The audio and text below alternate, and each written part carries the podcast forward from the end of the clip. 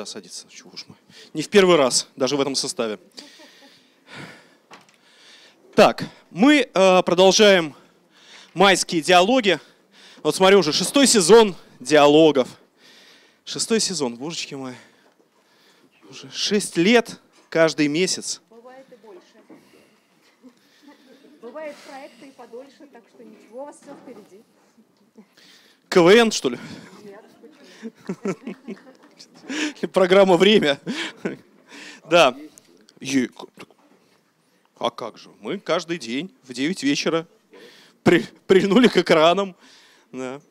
А, ну что, у нас остался один диалог. Я сразу скажу по поводу июньских диалогов. Они состоятся 22 июня в субботу.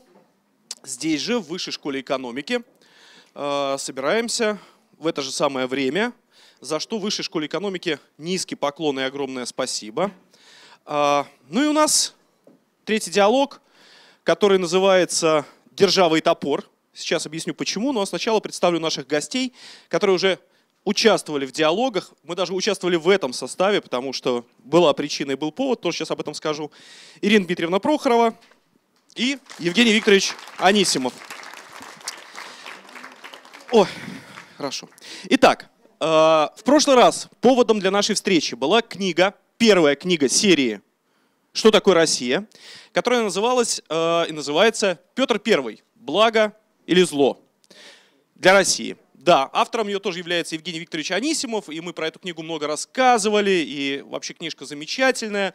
Прошло время, и вот в этой же серии, в издательстве «Новое литературное обозрение», в этой, э, «Что такое Россия?», вышла еще одна книга Евгения Викторовича совсем недавно, буквально вот э, несколько недель назад, которая называется «Держава и топор. Царская власть, политический сыск и русское общество в XVIII веке».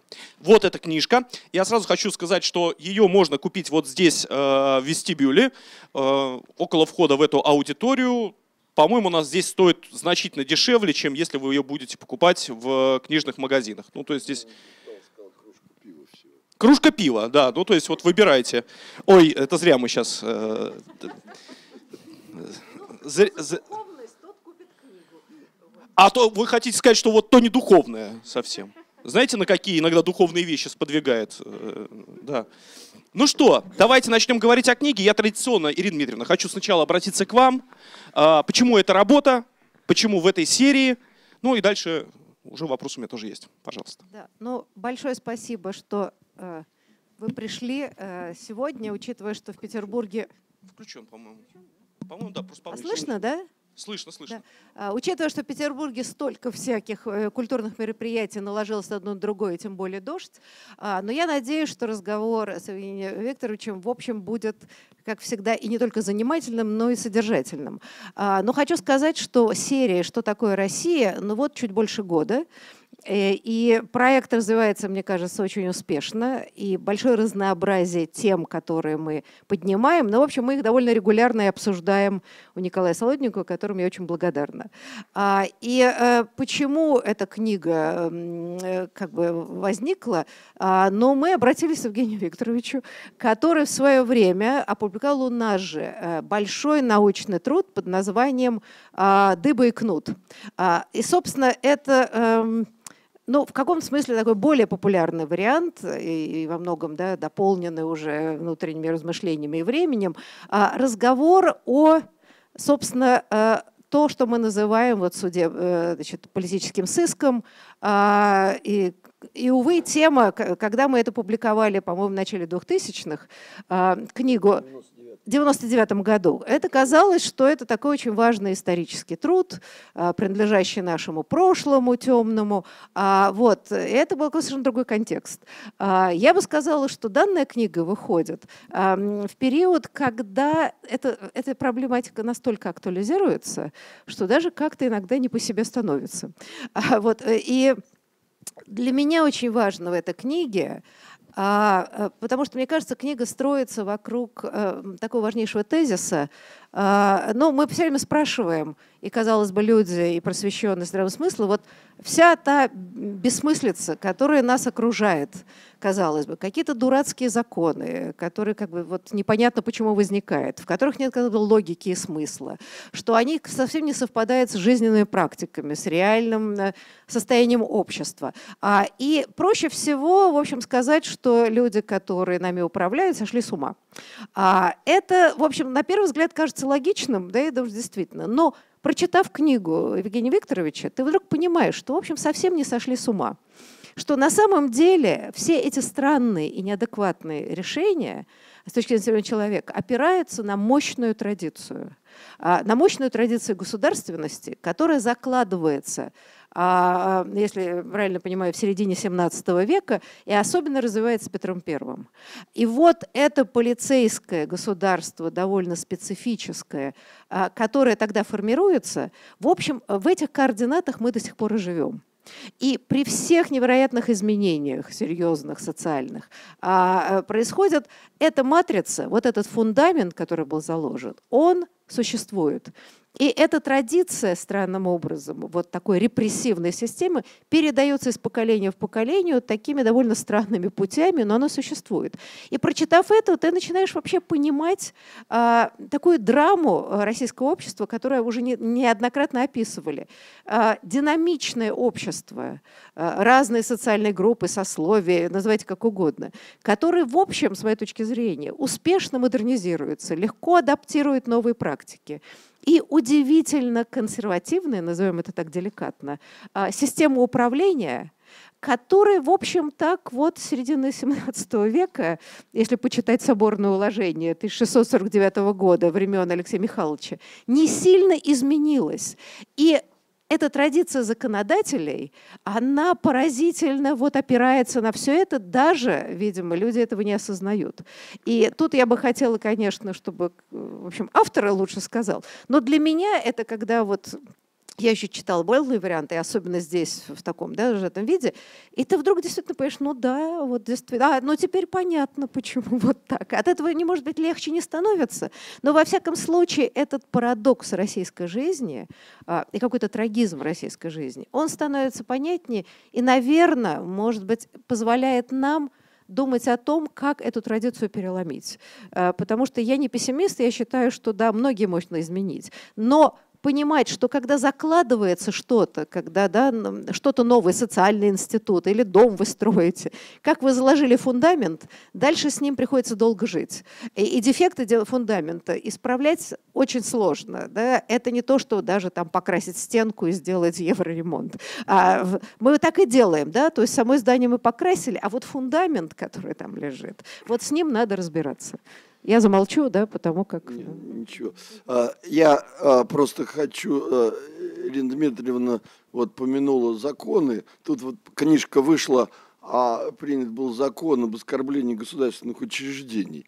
А у меня такое дело, когда там э, Ивана Петрова, мужика, э, арестовали, пытали, сослали в Сибирь за то, что он перед Новоладожской провинциальной канцелярией выражался в, в, в адрес этой канцелярии непристойными словами и хотел ее изнасиловать, так вот скажем, а, цивилизованными словами. И, и за это а, э, он ее посылал куда-то, ну, понимаете, одним словом, а, его, видно, там достали. И он действительно, ему урезали язык, сослали в Сибирь вот, за оскорбление государственных учреждений. Вот я как раз думаю, неужели вот такое вот э, будет и у нас когда... Значит, так уже, да. ну, в общем, закон есть, да. и, по-моему, первые прецеденты да. уже есть. А, а по поводу, вот, э, как сказать, преемственности, собственно, тогда первую книжку я написал э, с ощущением, что, ну, вроде нас отпустили, да, а вот оказалось, что нет. Я вот что хочу сказать. У меня есть концепция, я вдруг неожиданно получил э, поддержку э, у специалистов более раннего исторического периода, э, изучавших. Значит, идея какая? Наше общество длительное время и теперь раскол, точнее сказать, между властью и народом пролегает не невероятной ширины и глубины Э, яма. А, а ее, между прочим, не было. А, в годы смуты, знаете, когда вообще Россия исчезла с карт Европы, народ, как тогда говорили, земля, все помнят Минина Пожарского, а исследование, допустим, Станиславского Александра Лазаревича показывает, что в каждом маленьком городке был Минин и Пожарский. Вот. Народ поднялся, вернул Э, дина, вер, э, избрал династию, вернул государство, и э, поначалу э, была такая, как выражаясь э, старинным языком, симфония власти и народа. А именно как? Собирался Земский собор, представители духовенства, дворянства, горожан, свободных крестьян. Они собирались э, в Кремле, и перед ними выходил государь и говорил, вот, э, господа земля, а, нужно шесть полков создать, денег нет, а, аппарат у меня слабый, вы уж там соберите деньги, э, мы грубо говоря, перед вами все отчитаемся. И люди, посоветовавшись, разъезжали по своим уездам и эти деньги собирали. По мере усиления государства земские соборы стали собираться все реже и реже, а потом вообще перестали. А, раньше было такое понятие «земля», имея в виду вот именно, э, именно вот этих выборных, в сущности, это как бы форма демократии была. А в XVIII веке э, ее заменил слово, тоже примечательно, генералитет – то, есть, то есть совершенно другое, а, другое объединение, ну, которое избирало царей и прочее. А все цари, а, включая Петра, избирались на земских соборах. При том, что была династия, но были выборы. Так вот, а, по мере того, как государство укреплялось, оно все меньше стало считаться с народом. Поэтому, когда, э, когда смотришь указы, это непрерывные погонялки, чтобы платили налоги, э, дополнительные сборы и тому подобное, и тому подобное. И в итоге э, что получилось? Народ, не видя, куда идут эти деньги, переставал их платить. Появилось такое понятие недоймки, когда, значит, за 5-6 лет крестьяне не платят э, налог, когда их начинают пытать и спрашивать, а они говорят, конечно, денег нету и тому подобное, а на самом деле э, про себя между собой говорят, что, ну, помрет государь, все простят, преемник простит. Вот. И э, более того, начинали, когда людей пытать, то есть бить палками, китайский способ, по ногам э, бьют палками, это называется провеж. Вот. И уже народ придумал э, такую, такой способ, этот несчастного относят домой, а речь-то идет там о 20-30 копеек, а, а, значит, относят домой, а уже жена приготовила, э, значит, таз, которым специальные травы, он туда сует ноги, и на следующее утро он уже идет снова на провеж нормально на своих ногах. То есть все время происходит вот борьба э, государство с народом. А как только задница в огне, сразу вспоминают, э, помните, как Иосиф Виссарионович обратился э, к людям, братья и сестры, да, вот. А э, Александр I, э, когда Наполеон подошел к Москве, что в манифесте писал? «Граждане России, вспомните подвиг Минина и Пожарского». Вдруг не подданные, а граждане России. Вот. А, и вот, э, как бы сказать, власть борзеет. Она вот от того, что, э, того, что э, у, нее не, у нее нет контроля за ее действиями, она не считается с народом, не считается с огромной массой людей, разумных людей, которые, э, которые прекрасно все понимают. И вот екатеринбургские события очень хорошо говорят о том, как все это, э, как это все происходит. Ну и книжка, если вернуться к книжке, я ее начал как антропология политического сыска. Вот, значит, человек сболтнул, это 99% государственных преступлений. Ну, там э, не просто сболтнул, а, допустим, бывало, что свадьбы и юбилей сразу разбегаются, потому что хозяин э, встал и произнес первый тост за государю, за государыню такими словами, да здравствует наша всемилостивая государыня, хоть она и баба. И точно все разбегаются, потому что это государственное преступление, а разбегаются, потому что не хотят быть свидетелями, потому что свидетель также арестуют, как преступник, и он томится там в, в яме или, как называли, беда. А попасть в беду, это выражение попасть, значит, в тайную канцелярию. Вот, и э, такие, э, такие действия, э, и вот э, приводят к тому, что человек на него доносит, его арестуют, и дальше, вот, понимаете, происходит поразительная вещь. Я вообще около 500 дел следственных таких изучил, ну, о Петре так это вообще, как говорится, мрак, когда э, множество, множество дел, э, связанных с, с таким выражением, который, по-видимому, ходил в народе, что ну, наш государь, если он с утра крови человеческой не попьет, то ему хлеб не естся. Вот. И, э, и дальше, вот схватившись, схватив человека за шкирку, э, эта машина начинает втягивать.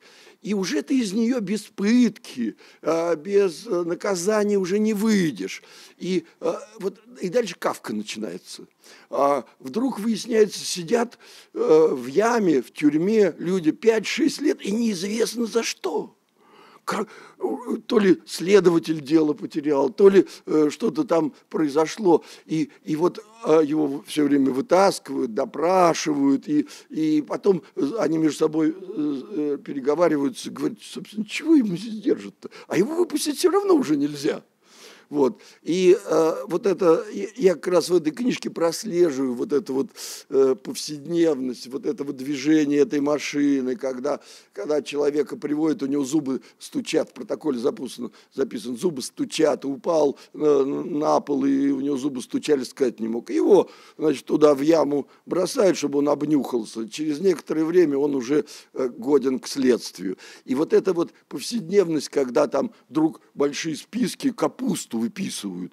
Зачем капусту? Оказывается, это прикладывать краном, когда после пыток, значит, нужно. И э, человек, который попадает в эту в тюрьму, э, сразу же ему говорят, а влазное? Он должен в общий котел бросить какие-то деньги, потому что это, так сказать, э, так принято. И постепенно он начинает, ну, жить один из э, таких людей сказал, ну а что, собственно, чем эта жизнь в тюрьме отличается от жизни там? Э, на свободе. Он начинает жить, у них там появляются свои шутки, там э, несут человека после страшной пытки, а ему говорят, ну как, веники-то еще остались, вениками раскаленными, разожженными, значит, человека жгли. Остались, он говорит. Вот. И нужно, допустим, тебя страшно били кнутом, вешали на дыбе, ты должен к этому подготовиться, тебе за деньги приносят какой-то раствор, э, какой-то настой, ты его выпиваешь, уже не так сильно ощущаешь боль. А вернувшись, ты уже заранее рубль заплатил, там овцу держат во дворе. Значит, тебя принесли, овцу зарезали, шкуру сняли, горя... теплой шкурой накрывают спину. В итоге э, бактериологическое действие совершенно колоссально.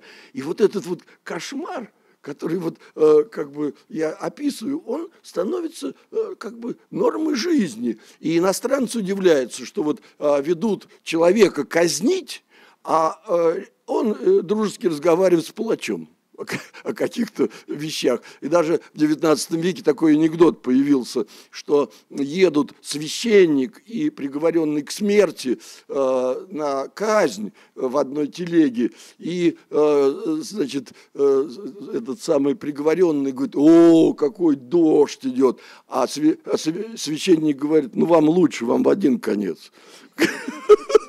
вот, вот так, такие шутки, да, и, и, и такого очень много, вот эта повседневность э, тюрьмы э, и этой, этой жуткой вообще-то, по сути, э, жизни. И я не то, что хочу сказать, я увлекся этим. А, мне потом э, говорили, вот там такой источник, такой источник. Я уже больше не могу, потому что это окаменевшее дерьмо. Это ужас какой вот от э, человеческих отношений, когда муж на жену доносит, а, когда этот самый э, холоп подслушивает, как хозяин, барин в постели, лежа с женой, ругает государя. И он доносит, потому что за донос доведенный ему свобода представляется. То есть вообще вот этот кошмар, который э, всплывает, он вообще как-то, э, естественно, мне всегда на э, этих презентациях, вот Ирина Дмитриевна свидетель, всегда спрашивают, ну а как дальше-то? Ну как дальше-то? Вот есть это воспоминание подруги Пастернака Ивинской, Ольги Ивинской, которая, э, любой может сейчас посмотреть, там она описывает, как у нее, она жила э, где-то в пригороде, э, и у нее сосед, хозяин, э, пьяный, громко матерился, обещая взорвать Кремль. Ну и это был 30-38 э, год, его, естественно, забрали, и все, он исчез.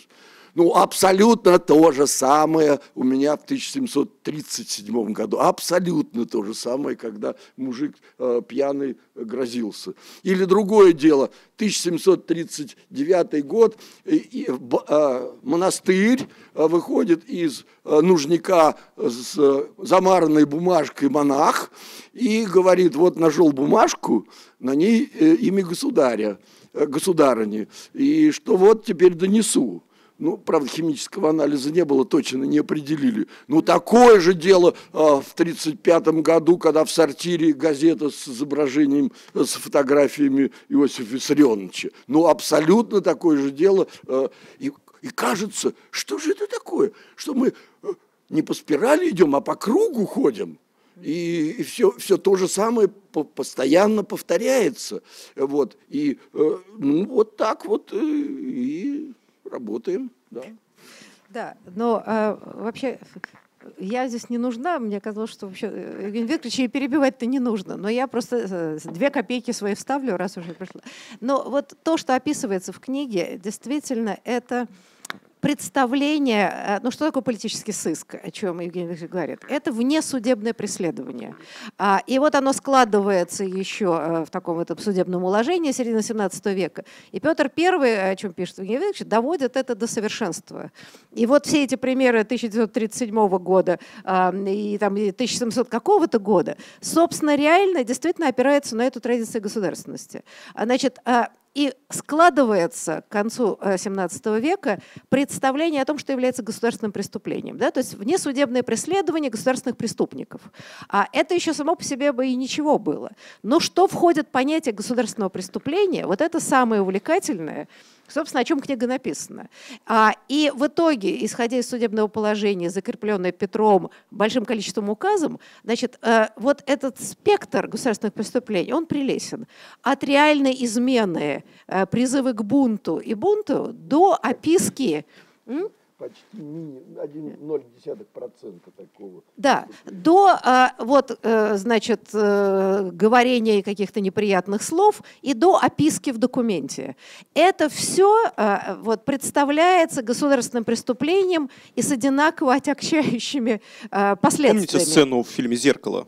Да, совершенно верно. Вот у Тарковского, да, а, бежит главная героиня в ужасе. Я думаю, что для молодых людей надо писать большой-большой комментарий. Она боится, что в гранках она пропустила какую-то опечатку, видимо, связанную то ли э, с названием, я не знаю, то ли имя, отчество какого-нибудь вождя. Как у а, Довлатова, что типа говнокомандующий. А, да, ну или перепутала титул.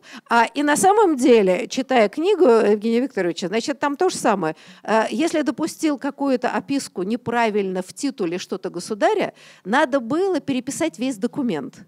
А, а иногда ленились, а поскольку был толстый пергамент, легко было почистить и поправить. И не, это даже не было заметно. Но если это кто-то замечал, а, да, и доносили. Человека судили как государственного преступника. А, в этом смысле, да, вот если себе представить эту ситуацию, а, и ужас заключается в том, а, и это один из главных тезисов книги, что практически все дела начинались с изветов, с доносов. То есть там 99% всех дел начиналось с того, что доносили, а доносительство было обязательным. И это, если спросить, Петр Первый да, э, закрепил э, это, то, что обязанное. А если ты не доносишь... Присяги. Присягу, да. И если ты не доносишь, ты сам государственный преступник. Поэтому... Э, Доноситель Недоносительство, да? Это, недоносительство – это преступление. И, соответственно, вот эта круговая страшная порука, если с пьяну кто-то что-то сказал, а, что показалось а, государственным преступлением, а сказать можно было, ну, всякую ерунду. Совершенно не обязательно взрывать Кремль, а, а просто что-то вот типа сказать, что Байба нами правит. Ну, что-то в этом духе, да? И если, если свидетели, почему они разбегались? Потому что они были обязаны донести. Если они не доносят, их по доносу кого-нибудь еще судят и пытают ровно так же. И вот эта э, как бы э, система доносительства начинает опутывать всю страну. И, в общем, как мы понимаем, что это на самом деле чудовищная моральная деградация, это сознательный разврат. Люди, которые становятся заложниками вот такой ситуации. Да, э, у меня была такая забавная исследовательская задача. Вот читаешь приговор какого-то человека за то, что он про императрицу сказал, что он ее греб, а, эфемизм, да, он получает там э, рудники, язык у него отрезают. А вот если греб перегреб, то смертная казнь. Я, я не мог понять, э, в чем существенная разница греб и греб перегреб. А дело в том, что непристойные слова не писались в протоколах и в приговорах, они писались на отдельной бумажке. И эта бумажка а, потом уничтожалась. Но бюрократия такая, что нашел я такую бумажку, которая была не уничтожена. И, а, и это вообще кажется необыкновенно ну, нелепо. Это, это выходит как бы за рамки всякого здравого смысла, потому что, ну, никакой угрозы государственной власти и правлению нету, но все равно людей последовательно а, хватали и а, пытали, и мучили. А потому что, вы знаете, вот а, не просто мучить. Ну, что это такое? Вот а, э, какие вопросы задает следователь? Для чего ты это сказал? Ну, особенно в, в пьяном виде, да. Значит, там, а, а, да, кстати говоря, русское право, а, традиционное право, оно не следовало римской традиции, когда, а, как нынче, когда состояние а, алкогольного пьянения является тягчайшим обстоятельством. Так римское право. В России наоборот было – то есть, ну, это отчасти в народе, ну, он пьяненький там. Но в политическом сыске исключительно римское право действовало. вот. И, э, ну, эти... что-то мы взяли от западной цивилизации. Ну, Нет, вот конечно, это, по крайней мере. Мы да? камерализм взяли, это бюрократия, потому что вот я вам говорю, что это такая машина бюрократическая. Да, и эти люди, а, а, их спрашивали, зачем ты это говорил? Для чего ты это говорил? а, кто у тебя со, э, сообщники, какую цель ставил. Вот представляете, это простой мужик, он вообще эти три вопроса понять не может. А, вот, а его, тем не менее, э, так сказать, допрашивают та, таким образом. И более того, вот как исследователь, я вдруг понял, что, э, ну, когда, знаете, набирается материал, то понимаешь, э, что им следователи подсказывают, какая, какие, будут, какие нужно говорить э, слова, чтобы их записать. Потому что ну, он не знает, его пытают, а, какие у него сообщники. Ему начинают подсказывать, какие, значит, э, там сообщники. Одним словом, это полный кошмар. Это вообще все 1937-38 год абсолютно повторяется. Внесудебное преследование. Вот, понимаете, например, Э, э, по праву, э, который существовал тогда, пытка, ну, когда допрашивают доносчика, он, значит, трижды его пытают. Если человек, на которого он донес, отказывается, стоит на своем, то действует, значит, правило доносчику первый кнут. Наверное, это даже в народе это до сих пор существует. Вот его трижды пытают, закон трех пыток, если он стоит на своем показании, его должны отпустить. Как это бывает а, в неуголовных, э, а, неуголовных делах.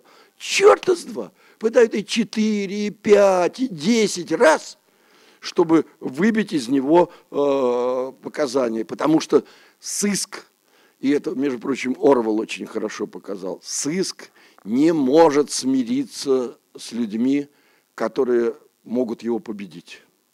Вот старобрядцы, они, э, нужно им просто перед ними шляпу снять, среди них не было доносчиков, и они стояли до конца. Пытки 60, 70 ударов кнута невозможно, они выдерживали. И потом, видя вот это сопротивление, государство не могло допустить, чтобы победивший ее, эту систему, вошел на эшафот, потому что это для него Голгофа. Он ради этого зачастую сам шел политический сыск и говорил, что вот вы там все сволочи, и церковь неправильная, и все. Его начинали сразу же пытать. И есть дела, когда жена просит, не ходи, не ходи, э, а он вот идет, идет. Так вот, государство идет на настоящие преступления, как мы знаем э, с Левашовской пустоши, пустыни, и, пустоши и, и прочее. Что? Этого старобрядца выносят ему смертный приговор, в камере его душат – и спускает под лед Невы, чтобы, а, чтобы он не вошел на свою Голгофу, чтобы не было могилы, которая бы стала э, святой для людей. И вот это вот преступление государства, оно совершенно как бы очевидно, вопреки праву, вопреки обычаи, традиции.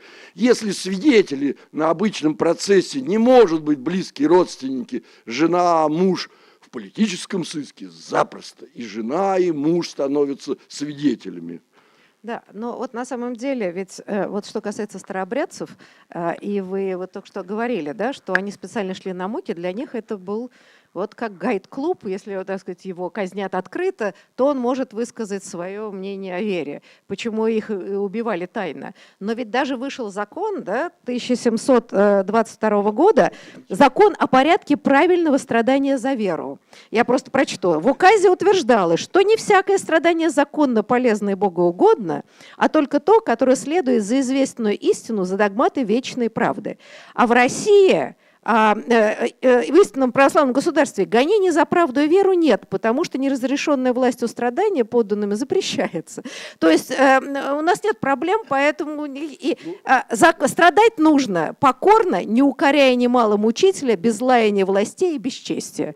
То есть, значит, как правильно страдать за веру, а, вот даже было прописано в законе. Ну, По-моему, это как-то умилительно даже. Это в советское время этот самый куратор из КГБ тем, кто пытался там э, прибегнуть к правозащитности, говорил, говорили, ну что, у нас самая демократическая конституция в мире, а у нас самое э, демократическое устройство. Против чего вы выступаете? Какой вообще имеет смысл? Вот, а, ну, так, в советское время уже таких указов не писали, но сам указ о запрете э, страданий за веру, он очень примечательный. Но практики остались. То есть закона, может быть, и не было, а традиция, э, собственно говоря, существовала.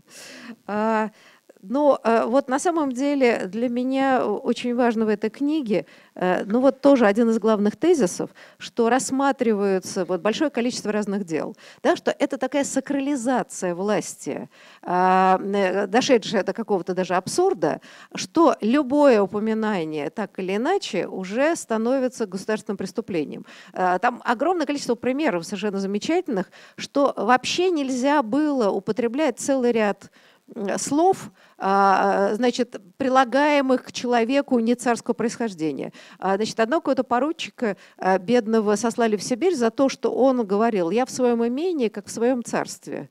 Значит, это приписали государственное преступление. И, эм, значит, там, я не знаю, доносчики эм, э, говорили о том, что какая-то там помещица на монете где на той стороне, где была государыня изображена, значит, извиняюсь, раздавила вож. Это государственное преступление, поскольку оскорбляется облик э, государственной власти. И вот такое количество казусов, где вообще Кавка отдыхает и нервно курит в стороне, да, это вот проходило бесконечное количество дел ровно поэтому. Значит, государственный преступник, который реально призывает к бунту и свержению власти, и помещица, раздавившая вож на монете, э, собственно, приравнивается к государственным преступникам без развлечения, там, ну, может, ее пытали чуть меньше, э, чем того преступника, и не убили, а, значит, сослали и так далее. Ну, про сообщников спрашивали. Да, но про сообщников спрашивали. И э, в этой ситуации, да, вот складывается какое-то странное ощущение, и о чем Евгений Викторович хорошо пишет, что складывается впечатление, что власть не сколько боролась с реальными э, будущевиками и врагами Отечества, ну, которые, конечно, существовали всегда, сколько с длинными языками. То есть сама идея а, я не знаю, э, мнение людей, да, их мнение куда было большим преступлением, чем может быть бунт и заговор. А, вот, да, это, это поразительная картина мира, а, вот это страха перед людьми. Ну, сказали, да, дело большое, кто не говорит. И, в общем, вот эта вся история сыска, как-то вот действительно кавкианская история, это вот набор такого ужаса, но иногда это даже смешно, потому что это не укладывается ни в какие ворота. А, но если посмотреть с точки зрения, что власть настолько сакральная, что не только государя нельзя поминать ни в каких, но уже весь двор конюхов э, царских э, там, и так далее, и так далее. То есть постепенно это переходит на все окружение царя, и в данном случае, значит, вообще, так сказать, вся система власти, ну вот как учреждение и так далее, тоже становится сакральным.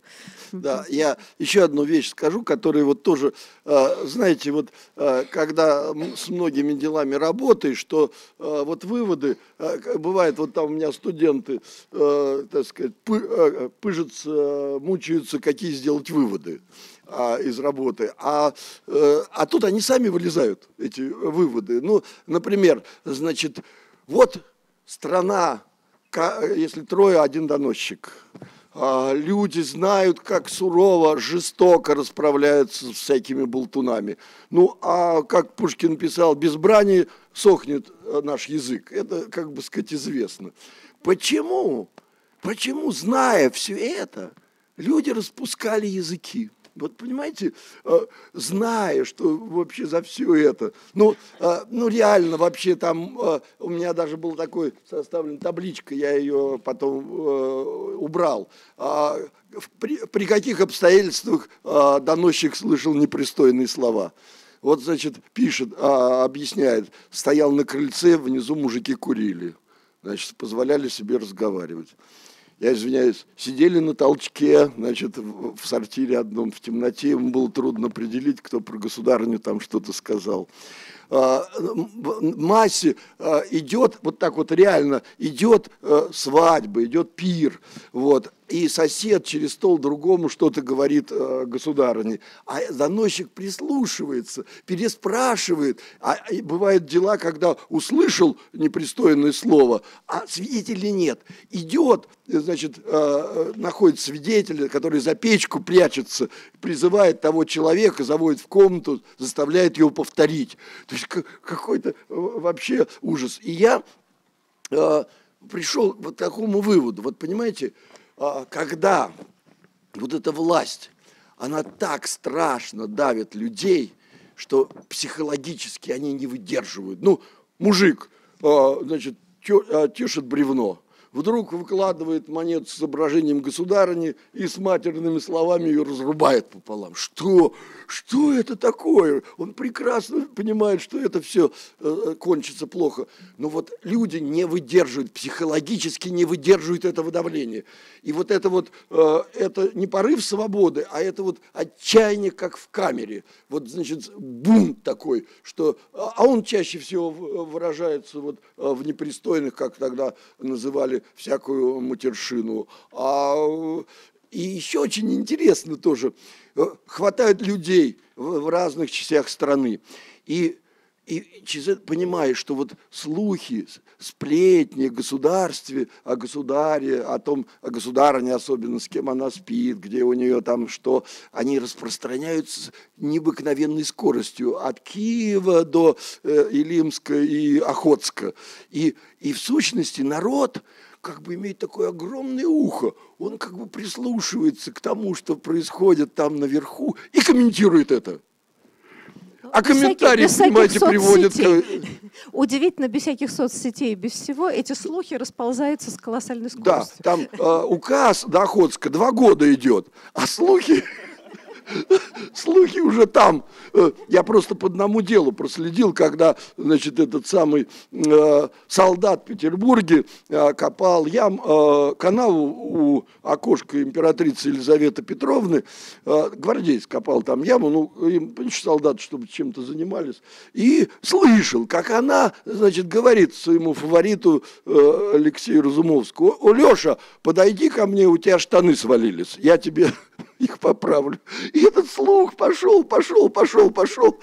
Вот. И причем он, по-видимому, достоверный. Или другая история, а, а, другая история, когда значит, а, значит, стали э, хватать где-то в провинции людей за стихотворение, в котором допущена была ошибка. Было написано императрица, императрица О. И, значит, начали хватать людей, выявляя всю цепочку, пока на 20-м не обнаружили человека, который переписывал стихотворение из изданного Третьяковским, значит, сборника стихотворений, который продавался в 100 метрах от тайной канцелярии. Ну, сразу же Третьяковского тоже, значит, сразу. Э, и его Ушаков спрашивает, какое он имел право, э, значит, у титула написать «О». А он начал объяснять, что вот это требует, значит, стихосложения, у него есть свои законы. Вот. Ну, не знаю, Ушаков понял или не понял, но, в общем, отпустили Тредяковскую. То есть вот такой, понимаете, как бы сказать, анекдотические дела. Это, можно сказать, весело рассказывать, а людям, которые, э, которые попали э, в яму, в тайную канцелярию, им это до смеха. Более того, его сослали в Сибирь, сменилось царство. Он думает, ну вот выпустят Черт из два. Ты государственный преступник. И все. И, и даже те противники режима, которые, э, которые значит, э, э, как, э, которых, в принципе, следующая власть приветствовала, их не выпускают. Известно, э, очень кратко скажу, история, когда значит, э, Микинин, такой э, генерал-ревизор, обнаружил у Меньшикова имение 3000 человек – которым ни за всю Северную войну за 20 лет ни одной копейки не заплачено ни одной копейки. Он это государю предъявил, началось расследование, оно кончилось тем, что, э, значит, э, Микинина приговорили к расстрелу за какие-то там э, мелкие преступления, и за расстрел заменили, заменили ссылкой в Сибирь, и смешно, он, его повезли в Сибирь, а его обогнал Меньшиков, которого сослали тоже в Сибирь. И Микинин 20 лет провел в Сибири. Вот. А потому что все его прошения о том, что все-таки вот Меньшиков и так далее, ни к чему не приводили. Поэтому я когда все это читал, всегда вот думал, ой, не дай бог попасть, попасть потому что обязательно э, что-то найдут и заметут. Да. Да, но на самом деле э, вот эта ситуация, когда э, и вы об этом уже говорили, когда человек, попадая в эту систему, фактически лишается шанса выйти оттуда а, живым и невредимым, а, это поразительно, потому что даже, э, да, во-первых, э, эта традиция, что признание обвиняемой царицы доказательств, это вовсе не Вышинский придумал, не, а на самом деле это идет ровно оттуда. А, но даже если человек выдержал пытки и его признали, что он, значит, невиновен, не смогли добиться, он все равно выходил тут сломленный. Ну, во-первых, пытки здоровья не не поправляет, но и психологически, конечно, это сломлено. То есть вся система вот этого политического сыска, ну, собственно, направлена была на деморализацию и такую да, деградацию человека. А, и. Э, мы, мы видим, к сожалению, да, что эта традиция э, правосудия, по отношению к политическому, да, она вот продолжает э, существовать, и каким-то образом, да, вот эта традиция психологическая, она так и остается. А, э, но вот мне кажется, то, что очень важно в книжке описано, ну, вопрос, э, да, который задают все, и книга на это отвечает во многом. Но почему? Почему все-таки складывается такая чудовищная система преследования, а, круговой поруки, а, значит, за любое, там, не знаю, чих, а, а, пытки и казни вообще совершенно не соответствующие преступлению. И во многом это, вот как ни странно, а мне кажется, очень убедительно Евгений в книжке показывает, это связано как не смешно, со слабостью власти и неэффективностью аппарата управления. А огромная страна – это как бы фронтир постоянный, да, расширяющийся, где э, не успевает складываться эффективная система управления. А э, многообразие, как мы сейчас бы сказали, социокультурных образцов. Очень разные народы, которые постепенно входят и так далее. Это требует гибкого управления, это требует да, какой-то развитой системы и так далее, которая плохо развивается. А, и поэтому на самом деле а, жестокость, а, вот, да, вот эта жесткая репрессивная система, она заменяет эффективную систему управления. То есть на самом деле, ведь мы когда обсуждали книжку Амирана Рушадзе о Кавказских войнах, да, там вот эту знаменитую цитату мы приводили Ермолова, когда его послали на Кавказ усмирять, а, э, значит, гордо горцев, а, он писал же о том, что я ничего здесь не понимаю, поэтому, значит, вот пробавляюсь страхом. То есть он просто наводил да, жестокий террор в силу того, что он совершенно не мог понять вот эту всю специфику жизни других людей, другой культуры.